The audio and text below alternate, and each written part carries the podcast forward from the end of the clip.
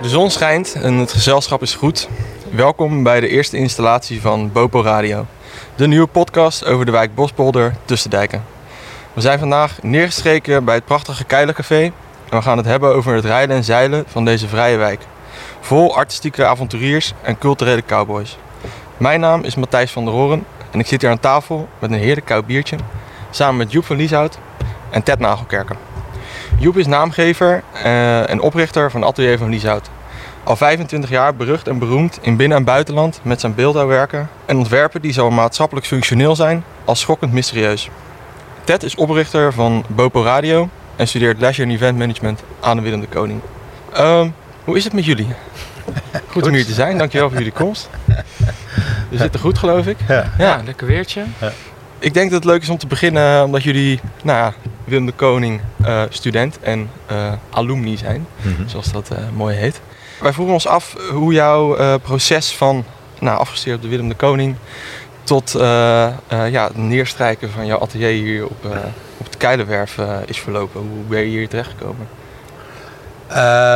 Ik ben in Rotterdam terechtgekomen omdat ik op alle andere academies werd afgewezen. Dus dat was eigenlijk de enige plek die me wilde hebben. Daar ben ik ook wel blij om, want ik heb het uiteindelijk... Wie het laatst lacht het best, toch? Ja. En toen de tijd zat de atelier... De academie zat op de G. de Jongweg. En toen was het eigenlijk zo dat iedereen gewoon een atelier ging kraken. En daar ging werken. En dan kwamen docenten dus op je atelier langs in plaats van dat je naar school ging. Toen in eerste instantie in Sint-Jobsweg. Mm-hmm. En toen in 1987 zijn we hier op het gebouw wat nu Kunst en Complex is neergestreken. Waarbij we naar de gemeente gingen eigenlijk. Zo van, dat gebouw staat leeg. Daar was een bordeel in geweest. En kun je dat niet aan ons geven? Dan passen wij op het gebouw. Want voor je het weet wordt het gekraakt door iemand. Hè? Slim. Ja. Toen zei hij, nee, is goed. En toen hebben we daar, dus vanaf 1987 zit ik daar in een atelier. En... zo langzamerhand steeds wat groter gegroeid. Dus eerst met een stagiaire, toen 2 stagiaires, toen een werknemer. En uiteindelijk al meer dan 20, 25 jaar werk ik met ongeveer 20 man personeel. Dan zitten we op de Keilenweg, dus niet meer in hetzelfde pand. We hebben de hele buurt, hebben overal in de radiostraat, overal hebben we gezeten. Ja. En vroeger was het heel veel leegstand, heel veel ruimte en nu is het heel moeilijk geworden. Ja, best een ruige buurt ook toch, hier vroeger? Ja, ik heb 5 moorden meegemaakt. Ja, precies. Ja. Oké. Ja, dat is wel spannend. En hoe ver is deze omgeving? Je zegt, je hebt bijna ieder pand hier in de straal om deze plek wel... een keer van binnen gezien en misschien ook daar een atelier gehad. En hoe ver is dat een inspiratiebron geweest voor je werk in al die jaren? Nou, ik vind het natuurlijk heel erg fijn om in de haven, industriële gebieden te zitten. Mm-hmm. Dat inspireert mij, dat vind ik mooi. Schepen, fabrieken, constructies, objecten. Dat is wel fijn. En ook fijn dat je ruimte hebt. Zeker, ik maak beelden, grote beelden. Dus je hebt ook veel ruimte nodig. Wat zou jij nog aan huidige Willem de Kooning-actie studenten willen meegeven? Klimaat is nu wat anders. Ik kan me niet voorstellen dat jij zo meteen een pand kraakt en naar een atelier begint. Nee, dat zie ik ook niet zo snel gebeuren. Wat is actueel? Wat is een goede tip? Het is heel erg belangrijk om je intuïtie te blijven volgen. Ja, dicht bij je gevoel te blijven. Te gaan naar de kern van wat je nou eigenlijk bent en wat je eigenlijk wilt. Mm-hmm. En dat vervolgens zo duidelijk mogelijk naar buiten brengen. Dus laat je niet te veel afleiden door de waan van de dag. Mm-hmm.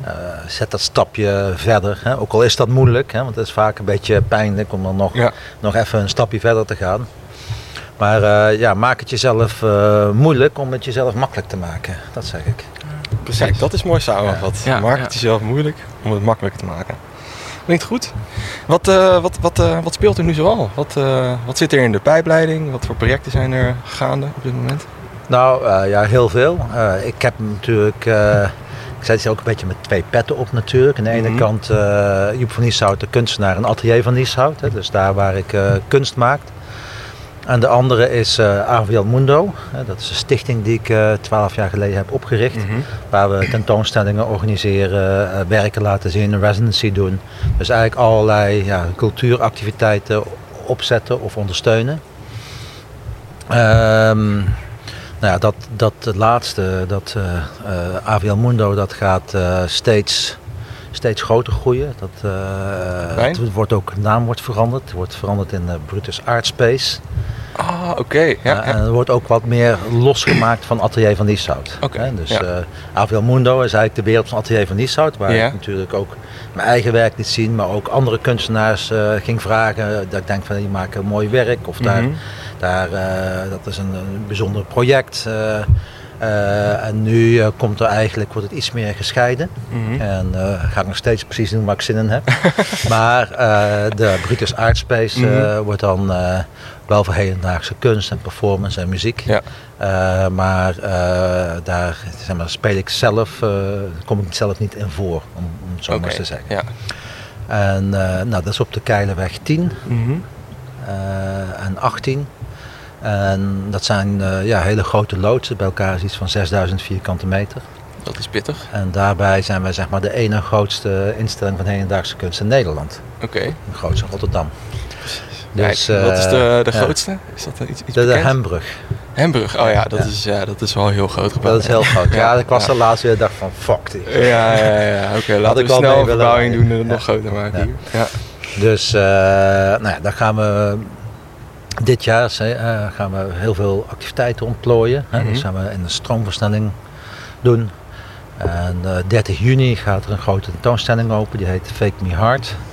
Die is gecreëerd door Ine Gevers. En het gaat allemaal over data, privacy, virtual reality, fake news.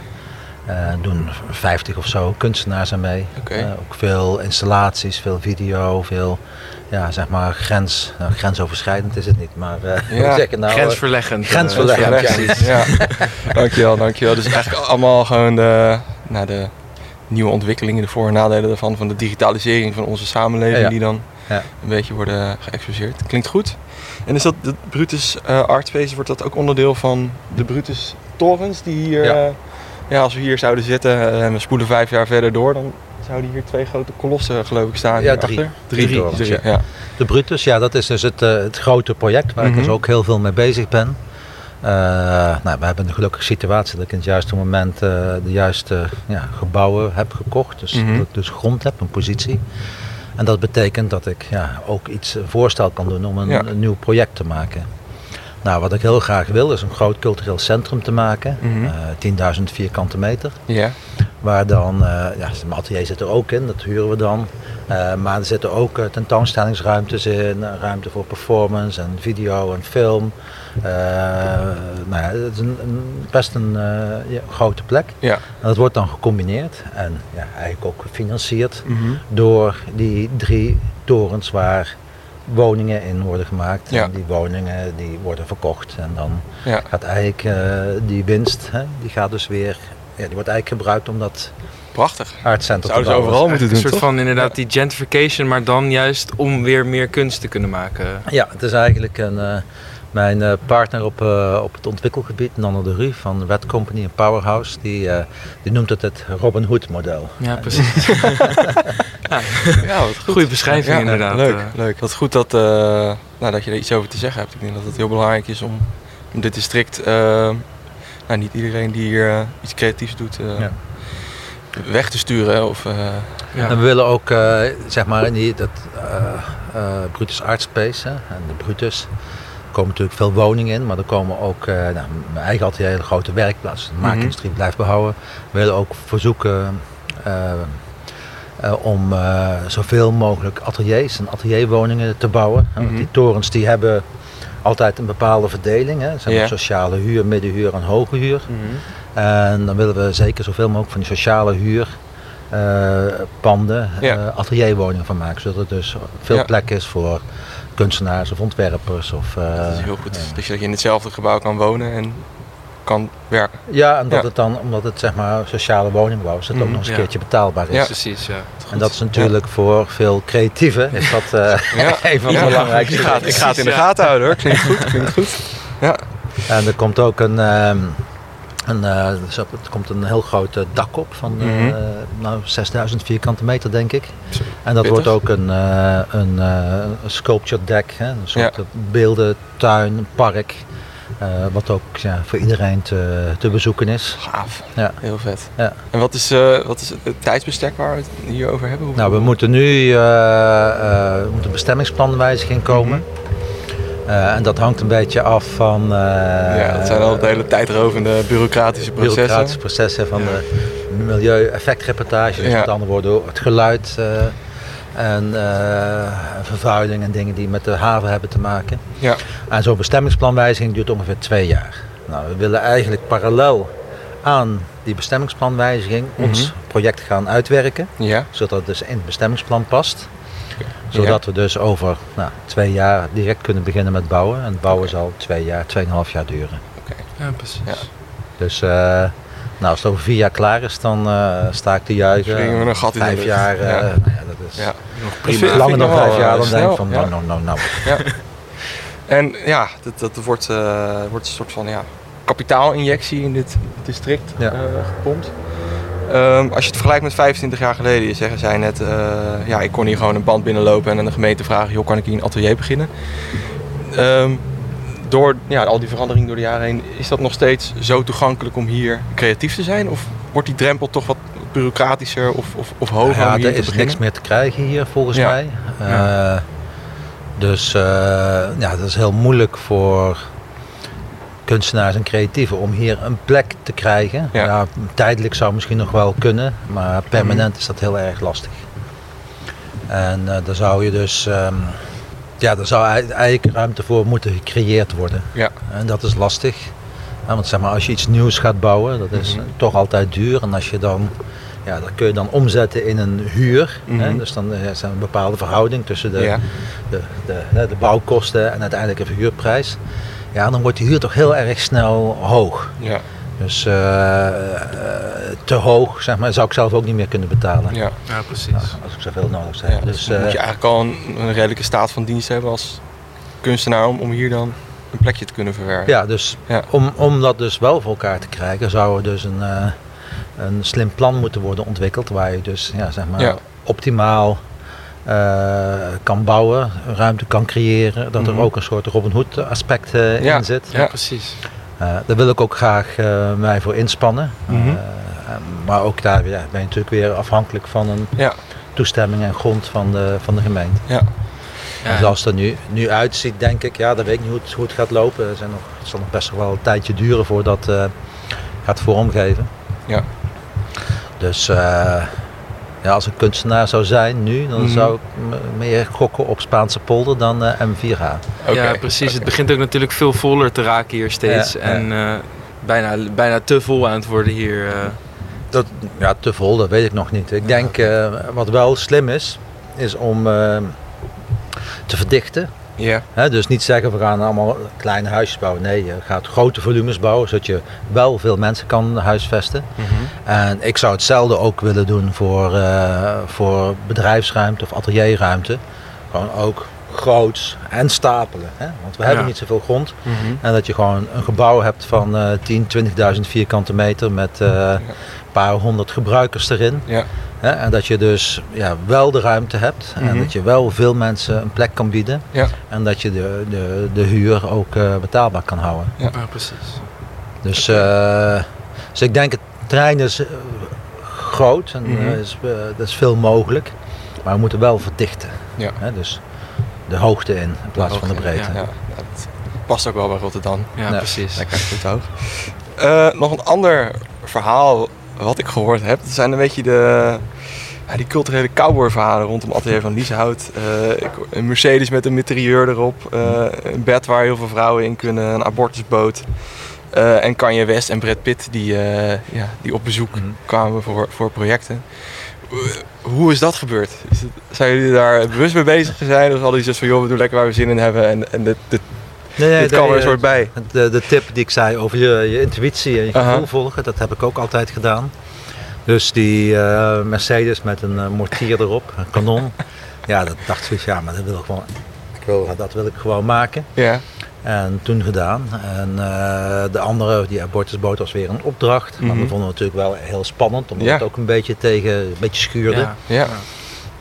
Een beetje een soort piratengehalte had. Mm-hmm. En die Kanye en Brad Pitt, die zagen het en die wilden wat. Dus die zijn naar ons gekomen. Ze zijn er niet heel specifiek op aan het sturen, maar... Mm-hmm. Ik ben echt iemand die met oogkleppen op tegen een betonnen wand aan loopt te rammen. Ja. En, dat horen ze dan. Dan komen ze kijken en dan kopen ze wat. Ja. Gaaf. Ja. Is dat ook iets waar je dan een soort van... dat je denkt van, het is wel vet dat ik dan als kunstenaar en als filmster op bezoek heb? Of laat het je helemaal koud? Nou, dat het filmsterren zijn niet. Maar ik vond ze allebei super interessante mensen. Eigenlijk Brad Pitt, omdat hij heel bescheiden en nieuwsgierig is. En Kanye, die is, dat is wel een hele bijzondere karakteristieke figuur die echt een hele visionair is en op een andere planeet woont. En dat is super interessant om zo iemand die wel een beetje, een beetje borderline is. Ja, dat kan je wel noemen inderdaad. Ja, zeker. Maar wel geniaal. Ja. En bijzonder. Het is wel heel leuk om iemand tegen te komen die gewoon niet in grenzen denkt of zoiets. Ja. Of denkt ook niet in tijd of denkt ook kaders, niet in mogelijkheid. Die denkt gewoon zoiets van maar ik heb een droom en ik zie dit en dan. Nou, hij heeft dan ook de mogelijkheid om, financiële mogelijkheid natuurlijk ook, maar ook de mogelijkheid om mensen, de beste ter wereld, erbij te betrekken om het mogelijk te maken. Ja. Dus dat is heel inspirerend. Ja, het is een illuster gezelschap. Ja. Ja. Gaaf. Heel inspirerende persoonlijkheden dus. Ja. Even kijken. Je zit ook in de beeldencommissie van Rotterdam. En we vroegen ons af van hoe lang het dan duurt om bijvoorbeeld een beeld als de vlecht van Kaliopi Lamos aan de Westersingel te krijgen. Hoe gaat zo'n proces? Nou, ik zit niet meer in die commissie. Ik heb in die commissie gezeten. Nee, verkeerd ingelicht. Oh, jee. Ja, ik heb in die commissie gezeten zo rond het jaar 2000. En daar adviseerden we eigenlijk om beelden aan te kopen of beelden te verplaatsen. Dus beelden die ergens in Rotterdam stonden op een niet zo mooie plek waar ze niet tot hun recht kwamen. Om die dan te verplaatsen op een plek waar ze beter tot hun recht kwamen. En nieuwe dingen aan te kopen. Dus de kabouterbuttpluk, dat heb ik er doorheen geduwd. Maar goed ook. Maar leuk er doorheen geduwd. Het grappige is dat toen de tijd een enorme rel was. Hè, dus die winkeliers die zeiden, het is een schande en dit en dat ding moet weg. Ja. En nu zie je het, de feestverlichting is dus kabouterbuttpluk. Dus nu is het eigenlijk het logo van het buurtje. Ja, hebben het omarmd. Van het centrum geworden. Zoals Stad zonder hart van Zadkine, dat vroeger was. Mm-hmm. De buttpluk is de nieuwe Zadkine. Dat is ook een goed afspreekpunt. Gewoon Eendrachtsplein bij de kabouterbuttpluk, dan kan je elkaar altijd wel vinden. Dus, maar jij vroeg van, hoe is het dan mogelijk? Dus ik heb daar in de commissie gezeten. Nou, toen ik uit de commissie was, een tijdje daarna, ben ik gevraagd om een voorstel te maken voor Rotterdam. Dus ik kon zelf een plek uitzoeken en dan een voorstel maken. Dus ik heb die plek uitgekozen. Bij Koolsingel Blaak. Dat was een plek, dus dacht ik, dat komt een beeld mooi tot zijn recht. Mm-hmm. Dus heb ik dat voorstel gedaan en toen zei ze, dat is een goed idee. En toen zijn we het gaan maken en hebben we het geplaatst. Dus, ik heb voor de duidelijkheid, ik heb niet mezelf... die eigen werk gepromoot. Dat is die met die olieton, die olievaten, toch? Ja. Ja. Het heet Cascade, zo heet het beeld. En hij wordt in Rotterdamse, in de volksmond wordt hij de druiper genoemd. Leuk, een beetje een stukje historie van de tippelroute die hier vroeger lag. Ja. Ik wil graag het gesprek een beetje afronden. En we willen nou nu vragen, hoe ziet het hier over 5 jaar uit? Nou, er staan hier waarschijnlijk 3 grote woontorens met daar middenin een vet cultuurcentrum. Over 10 jaar en over 25 jaar staat het er niet helemaal vol met dat soort centra. Hoe denkt u dat het gaat worden? Ik denk dat er bepaalde gebieden zijn waar ze focussen op bedrijvigheid. Dus kleine maakindustrie. Mm-hmm. En andere, meer de plekken aan het water. Neem ik maar even aan dat dat dan meer geschikt is voor woningbouw. Ja. Ik denk dat het heel belangrijk is dat het... dat het wel goed gedaan wordt. Hè. Wat je vaak ziet, bijvoorbeeld in Amsterdam-Noord heb je ook een beetje vergelijkbaar stukje waar je dan, daar waar de NDSM is het dan heel erg leuk en dat is een bijzondere architectuur. En de rest is het allemaal, allemaal hele anonieme architectuur van 6, 7 verdiepingen hoog. En dat is gewoon niet goed. Dus ik denk dat het wel belangrijk is dat ze een aantal goede architecten vragen en uitzonderingen maken op de regel. Hè. Dus, en ik denk dat het gebied gaat ook wel goed. Hè. Er komt natuurlijk steeds meer horeca en brouwerijen en zeg maar leuke tenten, zoals hier de Keilenwerf bijvoorbeeld. Dankjewel Keilen nog daarvoor. En ook Club Bitter, die dan over een maand of zo open gaat aan de Keilenweg, dus zeg maar naast mijn atelier. Wat ook een hele leuke plek wordt, met een heel goed restaurant erbij en een club met een 24-uursvergunning. Dat is een van de weinigen in Rotterdam. Eindelijk. Dus, dus ik denk dat het steeds meer tot leven komt en dat het over 5 jaar dat er gewoon echt wat te zien is en dat het nog een jaar of 10 langer duurt voordat het zeg maar verder wordt. Wat ik hoop, wat er niet gebeurt, is dat het wordt zoals het Wilhelminapier. Dus daar waar Hotel New York was, hè, dat was vroeger best wel leuk en nu is het, zijn er eigenlijk te veel... kantoren en zeg maar... Het ziet er een beetje kaal uit ook een beetje. Ja, het is niet dat je denkt van... dat je daar nou fijn kan wonen. Dus ik denk dat het heel erg belangrijk is dat er gewoon plekken blijven zoals, zoals de voedseltuin, een mooie plek aan het water, dingen met een uitzichtpunt die ook een soort publieke functie hebben. Dat is denk ik belangrijk. Want dat, is het ook belangrijk om de mensen die dan nu hier... initiatief hebben om die te betrekken bij zo'n transitiefase. We hebben een vereniging opgericht van alle mensen die hier rondom het Keilenkwartier, dus zeg maar dit stukje hier, in vertegenwoordigd zijn. Dus de Keilerweg bijvoorbeeld, groep A, de Soundport, Stichting AVL Mundo en nog wat andere mensen, Daan Rozengaarden. Om eigenlijk een soort te verenigen en dan ook een gezamenlijke stem hebben. Richting de gemeente toe, zodat we toch wat meer invloed hebben. Samen staan we sterk. Ja, precies. Het risico is natuurlijk dat er uiteindelijk gekozen wordt voor winstmaximalisatie.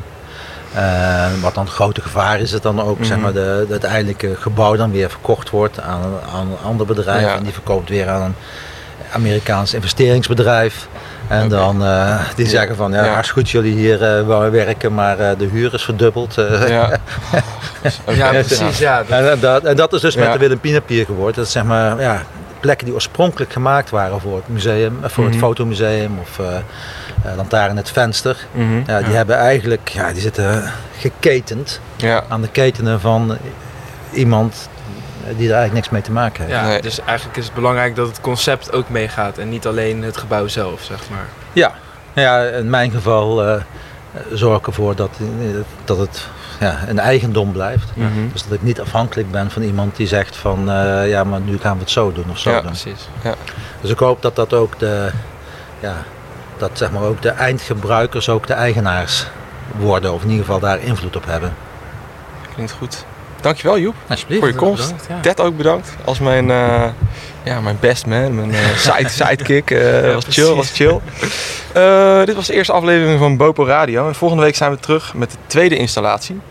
Dit keer praten we met Ruben Leufkens, programmeer en mede-eigenaar van Keilercafé.